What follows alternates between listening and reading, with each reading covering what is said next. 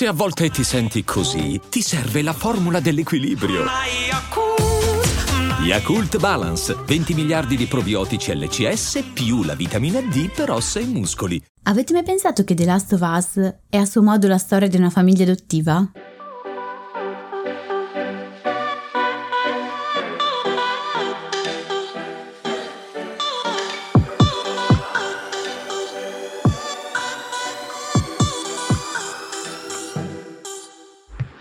Benvenuti in questo nuovo episodio di ti vu Therapy, il podcast dove usiamo le serie ti vu per capire meglio noi stessi, le nostre emozioni, le relazioni, gli impantanamenti vari. Io sono Alessia, psicologa e psicoterapeuta, e su Instagram mi trovate come Io Non Mi Stresso. E io sono Giorgia, scrivo di serie ti vu e su Instagram mi trovate come Tellyst, che è un blog che racconta le serie ti vu come meritano. Allora, in questo episodio parliamo di adozione ed è un argomento di cui ci è stato chiesto spesso di parlare e di cui anche nelle scorse settimane, nelle ultime settimane, si sono occupati abbastanza anche i giornali italiani, per via soprattutto del dibattito suscitato dalla notizia mh, relativa alla scelta di una donna di affidare il figlio appena nato alla culla per la vita della clinica Mangiagalli di Milano. Allora, forse qua è il caso di contestualizzare. Cos'è la culla per la vita? È una struttura dove le madri possono lasciare il proprio figlio neonato in maniera tale che venga poi accudito dagli operatori sanitari e in un secondo momento affidato a una famiglia che possa prendersene cura, proteggendo così sia il diritto alla vita del bambino, sia il diritto di chi genera di scegliere di riconoscerlo o meno. Abbiamo usato la parola affidare, sebbene poi a livello giuridico sia diverso da adottare, in maniera non casuale, perché in questo episodio vogliamo provare a invertire il punto di vista più diffuso che associa l'adozione al concetto di abbandono e proveremo anche a capire quali dinamiche il processo di adozione innesca in chi adotta, ma soprattutto in chi viene adottato, perché c'è una fase particolare della vita, quella dell'adolescenza, in cui le persone adottate vengono spontaneamente a patti con la propria identità e con la propria storia familiare. Cioè, in realtà inizia un po' prima il processo, ma raggiunge un culmine ehm, durante l'adolescenza. Ora capiamo anche meglio il perché. E per farlo, come al solito, partiamo da una serie ti vu. Sì, e che serie ti vu? Poi, perché parliamo, io ti avviso, questa è una di quelle puntate in cui sono in uno stato di estasi pura e totale, perché per parlare di adozione ho scelto The Last of Us, che eh, è quella che secondo me è la cosa migliore che si sia vista finora nel duemilaventitré televisivo e resterà tale, io ne sono certa. E già che ci sono, avviso anche che per poter trattare il tema dell'adozione nella maniera in in cui ci siamo proposti di approfondirlo, dovremo necessariamente fare alcuni spoiler. Sei pronta? Yes. Per addentrarti nel mondo di The Last of Us? Ci provo, però gli spoiler non mi sembravano così enormi.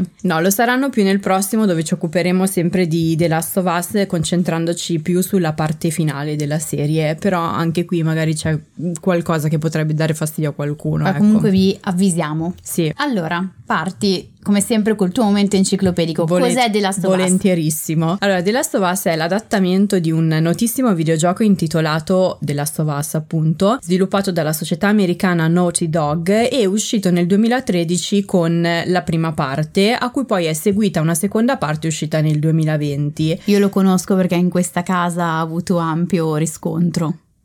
Il videogioco, già. Sì, lo so, ho assistito anche a momenti di gioco, lacrime e quant'altro, però chiudiamo. Estasi e giubilo, esatto, anche sul videogioco. Esatto, perché quando si parla di The Last of Us, infatti, gli appassionati di videogiochi fanno in genere una faccia estatica, come la faccio io quando si parla di Fleabag, Il Trono di Spade, Peaky Blinders, anche se voi non potete vederla, perché da tantissimi è considerato un capolavoro, sia per la qualità dell'esperienza di gioco, sia per la capacità della storia di coinvolgere a livello emotivo. Siccome il mercato videoludico sta diventando per i produttori televisivi un bacino sempre più prezioso a cui attingere nuove idee per la produzione appunto di nuove serie ti vu, la rete via cavo acca bi o ha deciso di trasformare The Last of Us in una di quelle sue serie mastodontiche e ambiziose. Ricordiamo che eh, acca bi o ha prodotto dai Soprano al Trono di Spade e almeno per ora sembra esserci riuscita alla grande. La prima stagione di The Last of Us è uscita lo scorso gennaio e non solo ha ottenuto risultati ottimi in termini di ascolti e recensioni, ma addirittura è stata definita il miglior adattamento di un videogioco che sia mai stato fatto nella storia della televisione. Più avanti, eh, sì,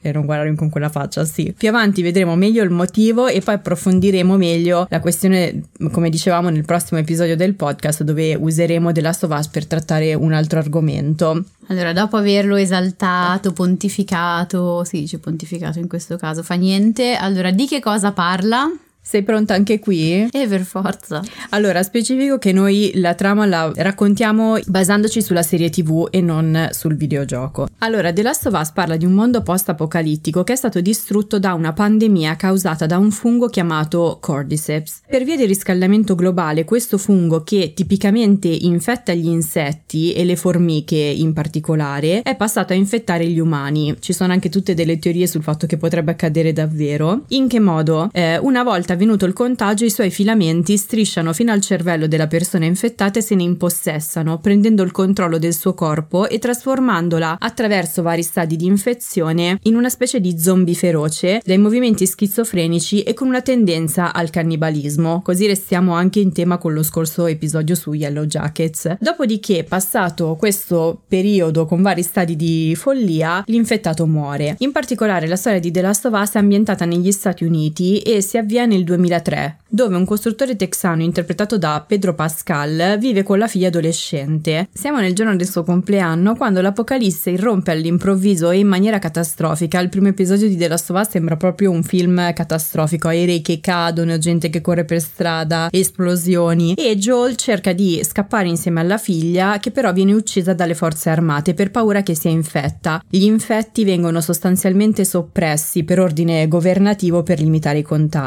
Da qui la storia si sposta in avanti di vent'anni, nel duemilaventitré, dove Joel è ormai un uomo di mezza età abbastanza apatico che vive in una zona di quarantena di Boston, si mantiene facendo lavori pesanti e di contrabbando e cerca di sfruttare a proprio vantaggio il conflitto tra le forze dittatoriali marziali della Fedra, cioè l'agenzia che si è occupata della gestione della pandemia, e quelle ribelli chiamate Luci. Proprio queste ultime propongono a Joel una missione in cambio di alcune provviste, cioè accompagnare un una ragazzina fuori dalla zona di quarantena. Questa ragazzina è interpretata da Bella Ramsey. Comunque, indovina da dove vengono Pedro Pascal e Bella Ramsey? Eh, vedere dalla faccia posso immaginarlo. Il Trono di Spade. No, ma poi lo so anche, so anche che personaggio interpretava nel Trono di Spade.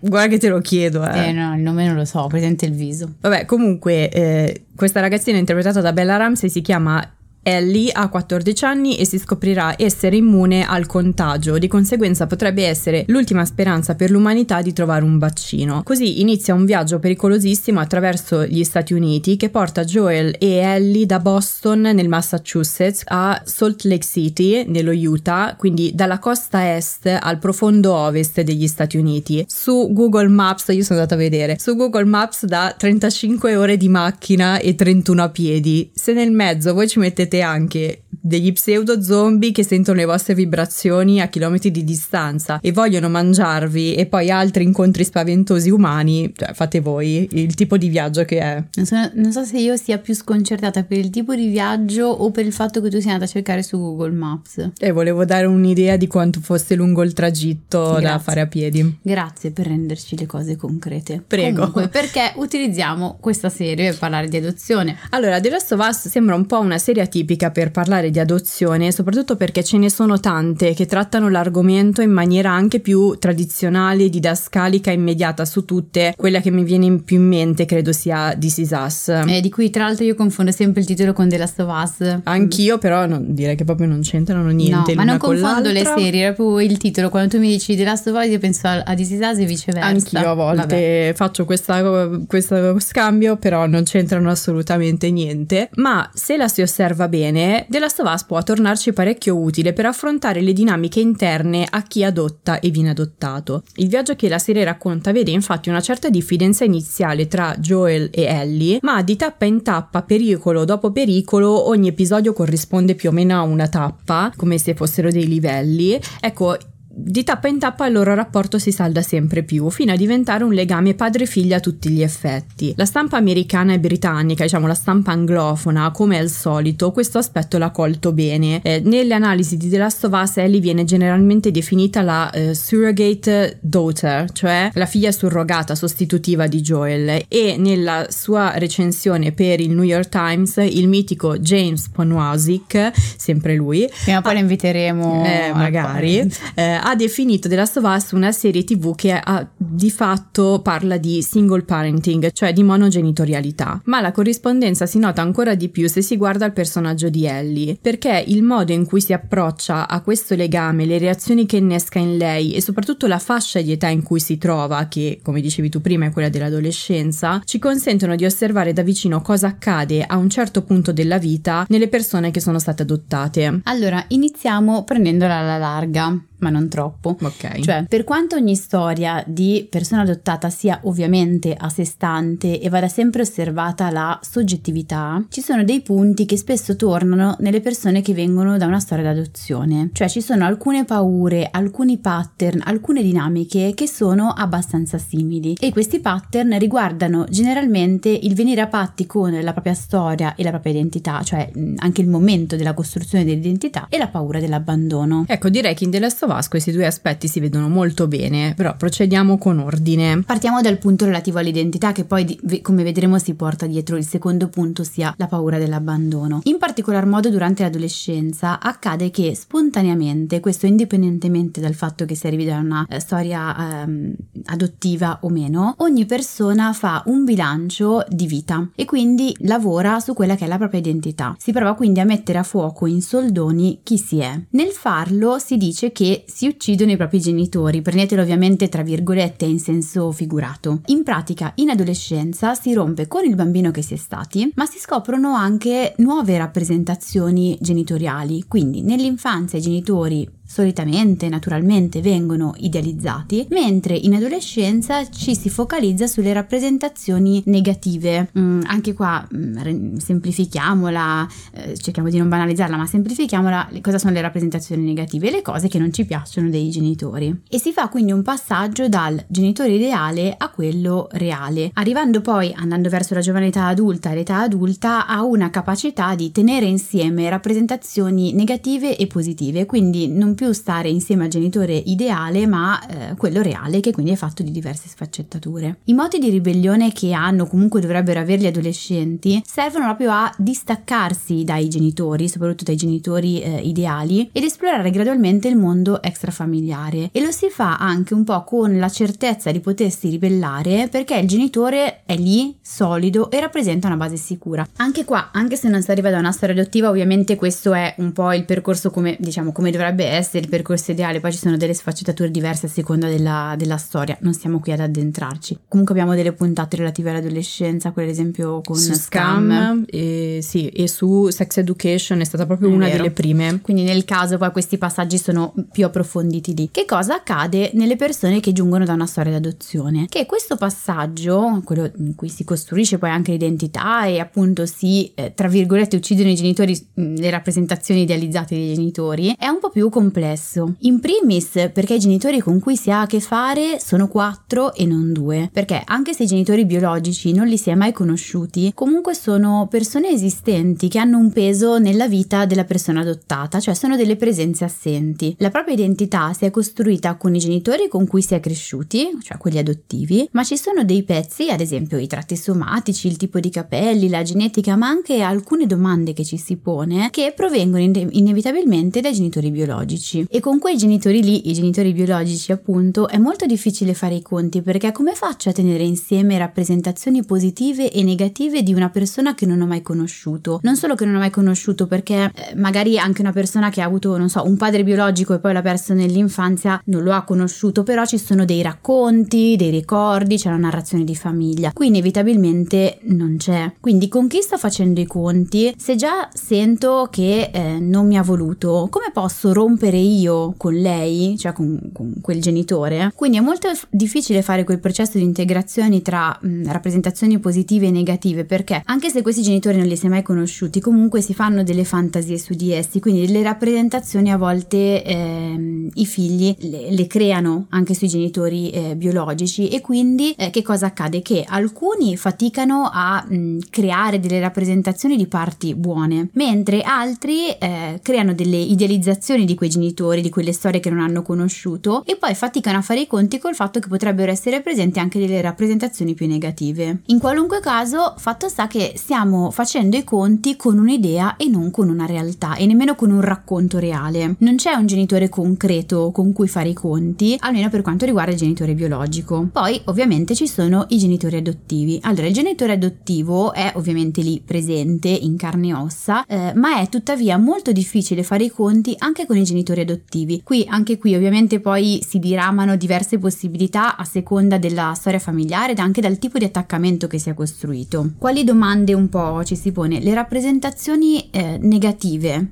che io potrei formarmi di quel genitore perché sono in adolescenza, perché mi devo dis- distaccare dall'ideale, possono in qualche modo andare ad uccidere le rappresentazioni buone? E se vado a uccidere, ovviamente sempre tra virgolette, eh, la rappresentazione di quel genitore lì, poi io con chi rimango, chi mi rimane? Mi ritrovo solo nel mondo e eh, soprattutto se non riesco poi a recuperarle quelle rappresentazioni buone, e fa molta paura. Al contrario, se invece io mantengo solo le rappresentazioni buone, quindi cado un po' nell'idealizzazione e ok, salvo il genitore, poi io figlio come faccio a fare eh, ad effettuare quel naturale processo di separazione? Perché da un genitore che è solamente buono, solamente idealizzato, non ho proprio una via d'accesso per effettuare quella naturale rottura. Quindi insomma la costruzione dell'identità può risultare molto difficoltosa, ed è appunto, come dicevamo, un passaggio che di norma si fa in adolescenza e che ha a che fare con il passare dal sono totalmente con te, che è tipico dell'infanzia, al non sono come te, che è dell'adolescenza, per poi arrivare all'età adulta con una visione più eh, equilibrata. Quindi ci si distacca dall'insegnamento familiare almeno per un po', in modo da capire chi siamo. Ovviamente nella storia d'adozione anche questo pezzo è un pochino più complicato, perché quando si arriva appunto da una storia adottiva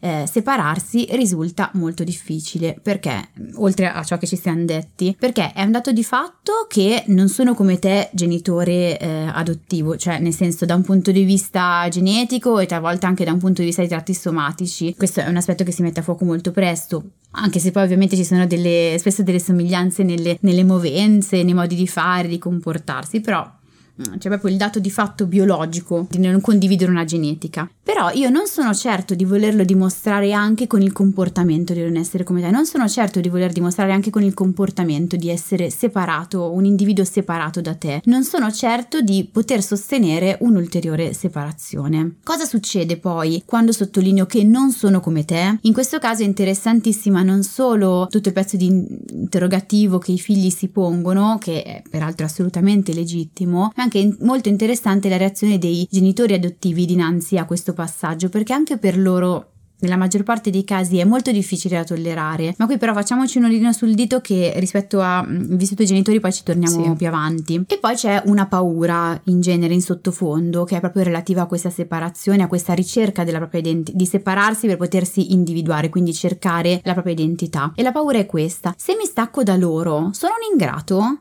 Se mi stacco da loro poi mi riprenderanno indietro, perché forse non sono obbligati a farlo. Questa è la paura del, del figlio che arriva da una storia d'adozione, cioè ci sono delle fantasie abbandoniche che aleggiano e fanno ombra sulla costruzione dell'identità. Ecco, è arrivato quindi il momento di conoscere un po' più da vicino il personaggio di Ellie, cioè la ragazzina eh, protagonista di The Last of Us. Ellie ha quattordici anni, eh, quindi è appena entrata nella fase adolescenziale, ed è una ragazza orfana che non ha mai conosciuto i genitori, e soprattutto è, come dire, una figlia della pandemia, quindi non ha mai conosciuto il mondo come era prima dell'apocalisse. Suo padre non viene mai pressoché menzionato, mentre sua madre, e qui stiamo facendo uno spoiler, è morta poco dopo averla partorita e essersi infettata. Stiamo comunque sul generico. Proprio il fatto che il contagio sia avvenuto durante il parto ha sviluppato in Ellie una mutazione nel virus che le ha permesso di essere immune. Poco prima di morire però la madre di Ellie ha affidato sua figlia alle cure dei ribelli, le cosiddette Luci, così le avevamo chiamate, che la fanno crescere in una specie di sottocopertura in una scuola militare per giovani reclute della Fedra, ossia le opposte forze di regime, quindi per proteggerla realtà anche qui c'è il concetto di non ti abbandono, ma ti affido a chi penso possa prendersi cura di te in maniera migliore di come potrei farlo io che morirò. Per Ellie l'inizio del viaggio con Joel è anche l'inizio della scoperta della propria identità, e questo la porta a fare i conti sia con il proprio passato sia con Joel stesso,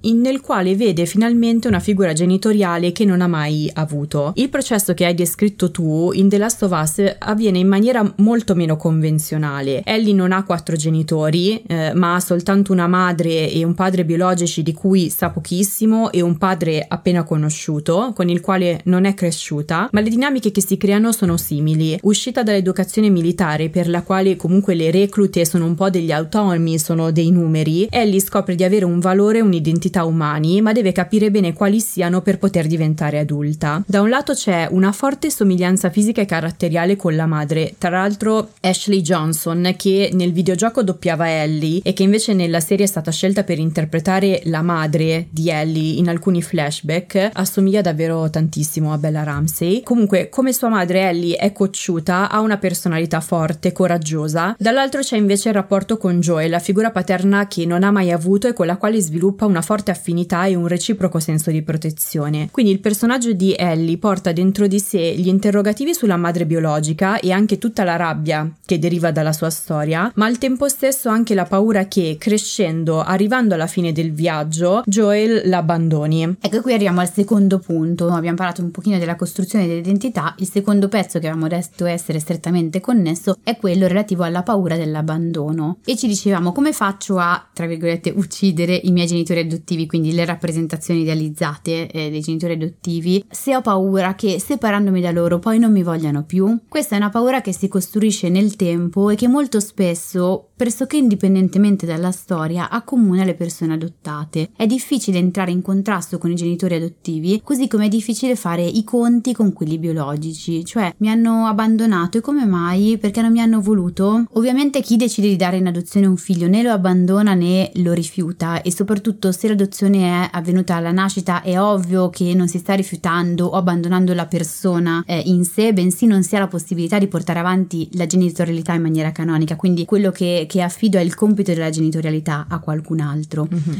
Tuttavia, questi figli, c'è spesso l'idea di eh, una colpa, consapevole o meno, che rimane cucita addosso. Io sono quello che viene abbandonato, che non può essere amato. Diventa quasi una sorta di disfunzione in alcuni casi, e alcune persone rispondono a questo vissuto con una ribellione costante che prende un po' la forma dell'inquietudine. È come mettere costantemente alla prova l'altro, quindi il genitore adottivo in primis, per vedere quanto resisterà, quasi a dimostrare che anche anche lui l'abbandonerà, con la speranza che però non lo faccia. Altri invece si mettono a fare i propri bambini, quindi cercano di essere sempre impeccabili, più bravi degli altri, perché se sarò bravo non mi abbandonerai. È molto bella questa immagine dell'affidare il compito della genitorialità a qualcun altro, cambia un po' la prospettiva sul processo di adozione, come dicevamo in, in apertura di episodio. Sì, perché io credo che in realtà è proprio, è proprio la genitorialità che tu stai affidando, sì, anche ovviamente una persona, anche ovviamente un bambino, ma soprattutto quando questo poi avviene alla nascita, o magari avviene in un momento in cui mi rendo conto di no, o qualcun altro si rende conto per me che io non sia in grado di portare avanti quella genitorialità. Quello che affido a qualcun altro è un compito, un compito che, che io non sarei in grado di eh, poter svolgere in una maniera eh, adeguata, ecco. Sì, per, per svariate e legittimissime ragioni. Ecco, come la parte sull'identità di cui abbiamo parlato prima, anche il concetto di eh, essere bravi bambini per paura di eh, venire abbandonati compare in The Last of Us, ma in maniera particolare. Ellie non è una brava bambina nell'aspetto e nei modi, come ad esempio può accadere con Randall, cioè il figlio adottivo afroamericano di This Is Us, che viene adottato da una famiglia bia- di bianchi. Sì, e poi lui ha un disturbo di attacchi di panico. In sottofondo c'era proprio questo perfezionismo pressoché estremo che li scatena. Ecco, lui emana perfezionismo, eh, Ellie invece è tutt'altro, cioè lei è molto eh, mascolina, è molto mh, pratica, rozza, con una tendenza a reagire con violenza ai pericoli. Tuttavia sente di dover essere una brava bambina rispetto al compito che le è stato affidato e rispetto a Joel. Mi spiego meglio: dal momento in cui ha scoperto di essere eh, immune e quindi di poter diventare la speranza dell'umanità di sviluppare sviluppare un vaccino per poter porre fine alla pandemia, donando di fatto il suo corpo alla scienza, Ellie sente di aver acquisito finalmente un valore umano, uno scopo di vita, un posto nel mondo. Di conseguenza è disposta anche a sacrificare la propria vita affinché questo ruolo eroico le venga riconosciuto. I'm Sandra, and I'm just the professional your small business was looking for. But you didn't hire me, because you didn't use LinkedIn Jobs. LinkedIn has professionals you can't find anywhere else, including those who aren't actively looking for a new job, but might be open to the perfect role, like me. In a given month, over seventy percent of LinkedIn users don't visit other leading job sites. So if you're not looking on LinkedIn, you'll miss out on great candidates, like Sandra. Start hiring professionals like a professional. Post your free job on linkedin dot com slash achieve today. Eh, citi un altro punto importante, perché essere riconosciuti è proprio fondamentale nelle storie di adozione. Tu, genitore biologico, non mi hai riconosciuto, nel senso proprio come cognome, e mai mi riconosceresti come persona nel mondo. Tu, genitore adottivo, mi hai riconosciuto, ma mi hai riconosciuto perché volevi me? Cioè, hai riconosciuto me o per un bisogno tuo? Anche qua, sottolineiamolo, sono paure, non dati di fatto, però sono degli interrogativi che spesso frullano nella testa di chi arriva da una storia d'adozione, e mh, c'è molto spesso un fortissimo bisogno di riconoscimento. Sì, Ellie porta sulle sue spalle la responsabilità di poter salvare il mondo. E poi c'è il rapporto con Joel, che è il secondo aspetto per cui lei sente di dover fare, di essere una brava bambina, eh, ed è l'aspetto in cui subentra proprio la paura dell'abbandono. In questo caso Ellie fa di tutto per compiacere Joel e fare in modo di sciogliere il suo modo di essere scontroso. Nei suoi occhi si legge proprio la speranza di essere riconosciuta da lui come figlia. Ci sono queste scene in cui ehm, loro fanno delle lunghe camminate o sono in macchina, c'è lui che guida e lei lo guarda proprio con uno sguardo adorante di chi desidera essere riconosciuta, eh, in questo caso appunto come, come una figlia.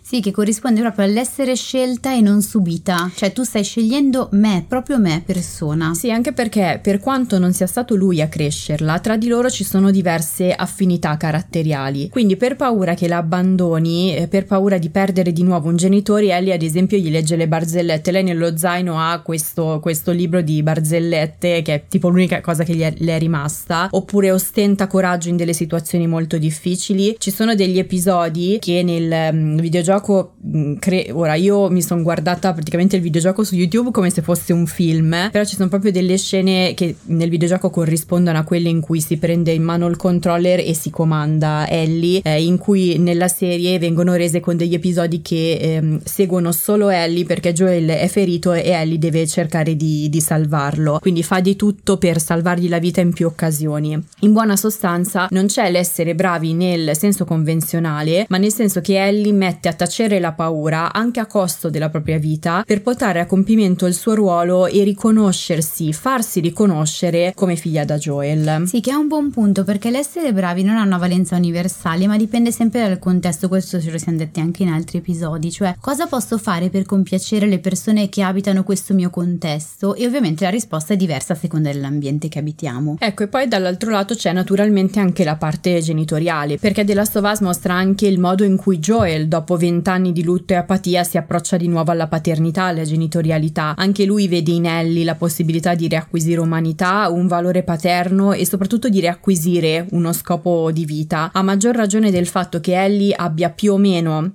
l'età che aveva sua figlia quando è morta. Joel sente di poter riscrivere il passato e ricoprire in maniera finalmente positiva la responsabilità di proteggerla, quindi un compito che non era riuscito a portare a termine vent'anni prima, innescando tra l'altro un prolungato senso di colpa. Anche lui, sotto la sua apparente ruvidezza, vuole fare di tutto affinché Ellie lo riconosca come padre. Io dico che di tappa in tappa, di episodio in episodio, loro scampano un pericolo diverso ogni volta, e ogni volta che scampano un pericolo e si ritrovano è un po' come se si ridessero un, un pezzettino in più di umanità l'uno con l'altro. Uno diventa un po' più padre e l'altro diventa ancora un po' più figlia, tant'è che ogni qualvolta Joel non riesce a proteggere Ellie, e anzi la mette in situazioni di pericolo, va in crisi e ha degli attacchi di panico. Questo era il motivo per cui avevamo consigliato The Last of Us nell'episodio sul ruolo paterno e sugli attacchi di panico di Ted Lasso, e tra l'altro anche gli attacchi di panico di Ted Lasso erano collegati alla sua capacità o incapacità di compiere il ruolo paterno e di proteggere l'altro. Esatto, quindi come ci sono dei punti in comune nelle storie delle persone adottate, ci sono anche dei punti in comune nelle storie dei genitori adottivi? Sì, ad esempio la questione delle paure abbandoniche è presente anche dei genitori. A me, devo dire, è un pezzo che fa sempre molta tenerezza, cioè i figli hanno il timore di non essere stati scelti ma di essere capitati e che quella scelta lì se la devono conquistare ogni giorno pena l'abbandono. I genitori hanno delle paure che io direi essere parallele, poiché se esistono dei genitori biologici altrove, prima o poi mio figlio mi dirà che non sono io il genitore, il suo genitore, e mi abbandonerà. A me fa tenerezza perché sono delle, delle paure a specchio. Sì, infatti anche il personaggio di Joel stesso nella serie fa molta tenerezza. Perché quando vai sotto la rabbia e vedi le paure, difficilmente riesci a provare altre emozioni se non quella di tenerezza, perché la paura in teoria dovrebbe stimolare in noi protezione. E la paura vale soprattutto per chi vive l'adozione come una forma di protezione totale, cioè t'adotto e ti proteggerò da tutto, non soffrirai mai più, ti salvo e sarai sempre qua protetto sotto la mia ala. Oppure possono essere vissute quelle ribellioni con resistenza e o con la sensazione di essere rifiutati. Questo vale per i genitori che hanno un, un pattern, un meccanismo che potrebbe essere tipo si ribella perché non mi vuole, mi vuole abbandonare perché è ingrato, quindi non sto guardando l'altro, il mio figlio che sta facendo il processo di separazione, individuazione, ma guardo me che in qualche modo vengo lasciato, tra virgolette. Questo in realtà devo dire che si ritrova molto spesso in adolescenza anche tra i genitori eh, non adottivi, insomma. Poi c'è chi vive quelle ribellioni come un tradimento e vale soprattutto perché ha vissuto l'adozione come un salvataggio, quindi l'io ti salverò che è molto frequente nelle storie di adozione. Poi anche qua mh, c'è una dinamica un po' narcisistica, nel senso che io ti salvo e poi tu mi devi essere grato all'infinito. Credo però che in generale poi insomma ci sono delle paure anche che non necessariamente virano su dinamiche narcisistiche eccetera, ci sono delle paure proprio più di base, no? Che accomunano queste storie, e forse si può partire proprio ribaltando la visione come dicevamo inizialmente, cioè l'adozione non è un abbandono, l'adozione non è un salvataggio, ma è appunto affidare a qualcuno, e in particolar modo come ci dicevamo è affidare anzitutto la propria genitorialità a qualcuno prima ancora del, del bimbo, del figlio. E mh, la rottura, tra virgolette, che avviene nell'adolescenza analogamente non è l'abbandono del genitore, ma la scoperta di sé. Sì, questo aspetto poi è il punto focale di The Last of Us, il concetto di affidare un figlio a qualcuno che possa prendersene cura meglio di quanto si potrebbe fare, quindi di affidare appunto il compito della genitorialità, ma anche il concetto di affidarsi all'altro, è ciò che genera e alimenta la relazione tra i due protagonisti. Ma c'è anche un altro motivo per cui ho scelto questa serie mh, per parlare di adozione, ed è che il modo in cui è scritta e girata consente di vivere in prima persona queste dinamiche nella relazione tra i due personaggi. Se The Last of Us è stata considerata il miglior adattamento televisivo di un videogioco è perché è riuscita a ricreare le emozioni che si provano quando si gioca con un videogioco. Questa analisi è di James Poniewozik eh, e a me ha aperto un mondo. Lui dice proprio: The Last of Us mette il controller nelle mani dello spettatore, quindi si prova come ci si sente a essere Ellie, cioè un figlio adottato, e poi come ci si sente essere Joel, cioè un genitore adottivo. La difficoltà delle emozioni che provano e delle scelte che compiono la vive anche lo spettatore, al punto che nell'episodio finale, che per me è veramente un capolavoro di quarantacinque minuti, dove Joel sottrae Ellie all'operazione sperimentale che potrebbe salvare l'umanità a costo della sua vita, ma poi le dice una bugia sulla dinamica dell'accaduto per, per non perderla, ma anche per non togliere il ruolo salvifico eroico che le aveva ridato vita, è la parte che ha turbato di più i giocatori e poi gli spettatori.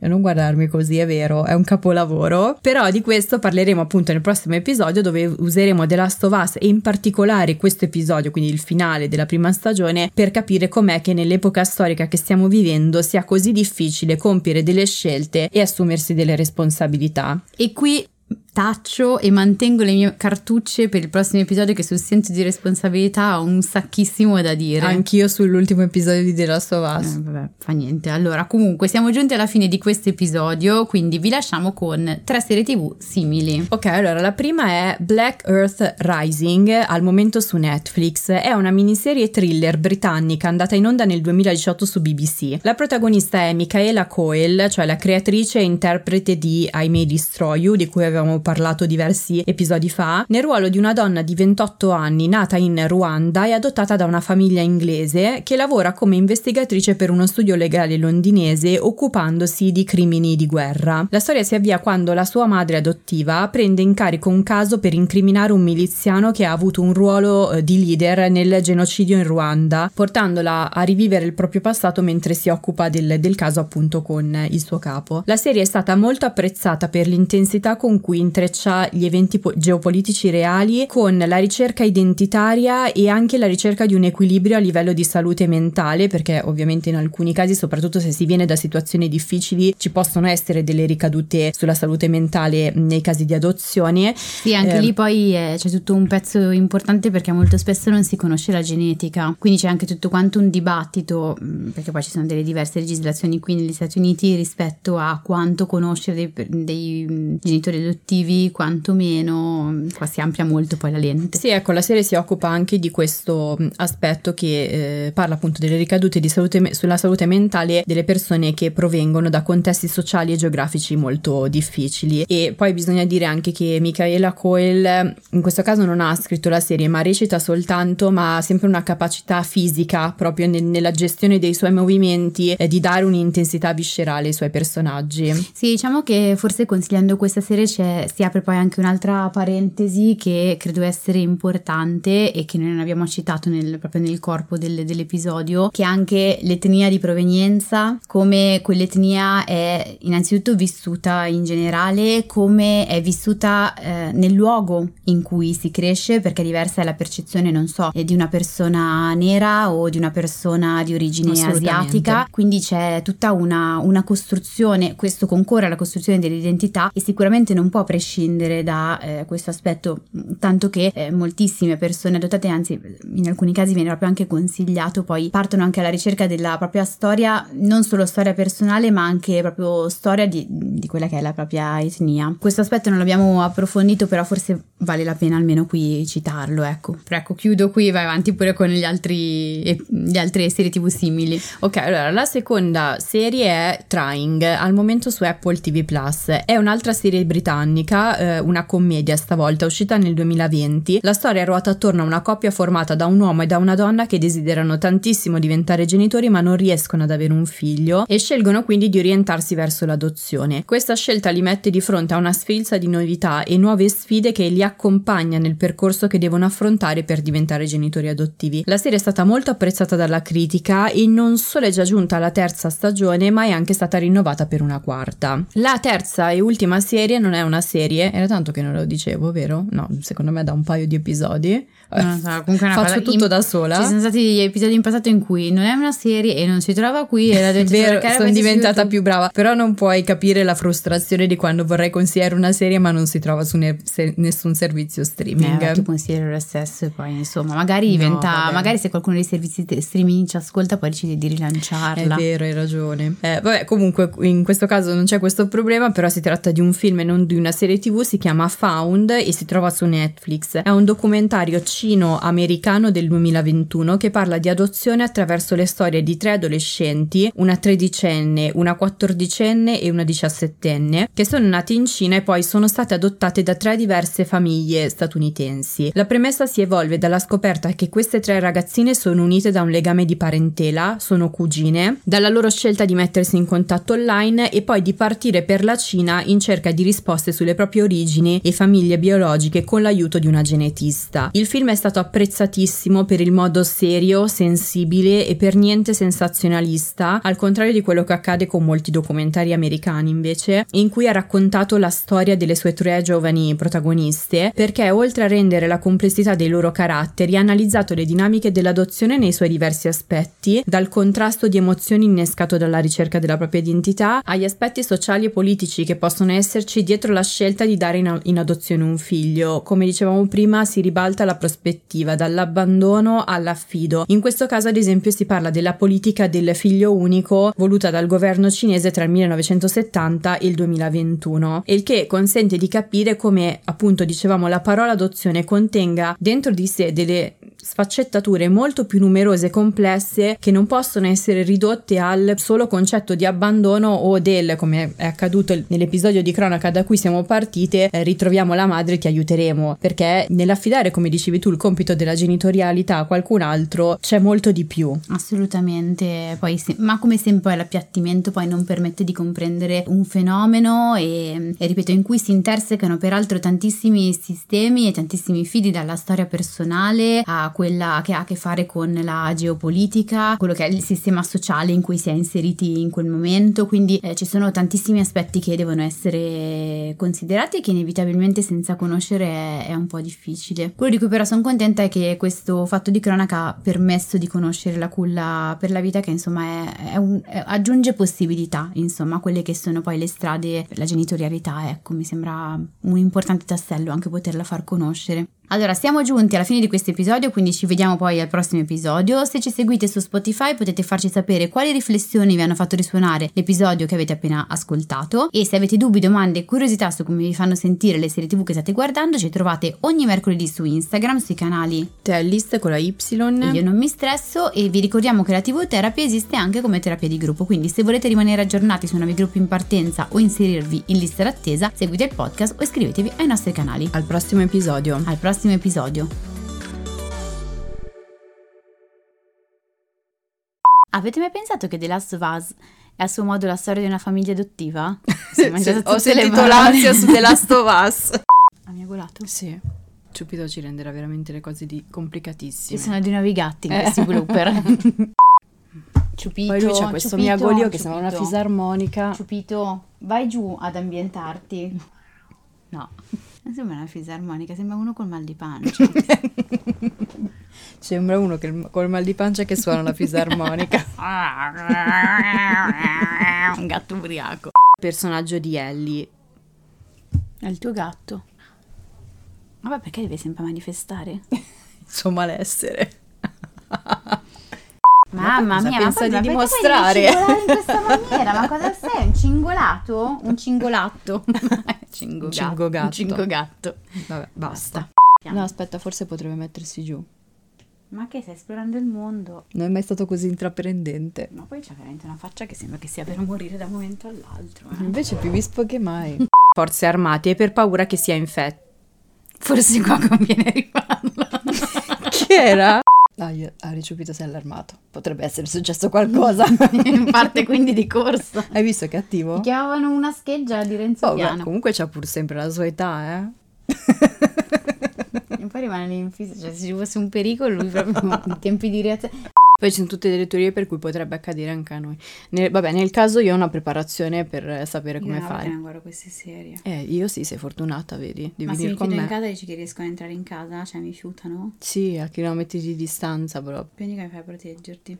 Con la furbizia. Io non sono furba in queste cose. Certo non devi scappare con queste gonne che ti metti perché ti, ti, ti, con ti prendono... Con questi bracciali. Non con il vestito alla cartapesta. Quello con cui registri che fai rumore. Con te, quello ti trovano sono subito. Ciechi comunque non vedono i colori miei sgargianti. No, sentono un rumore. Dei miei vestiti sgargianti eh. Il rumore dei colori. No, del vestito di cartapesta no.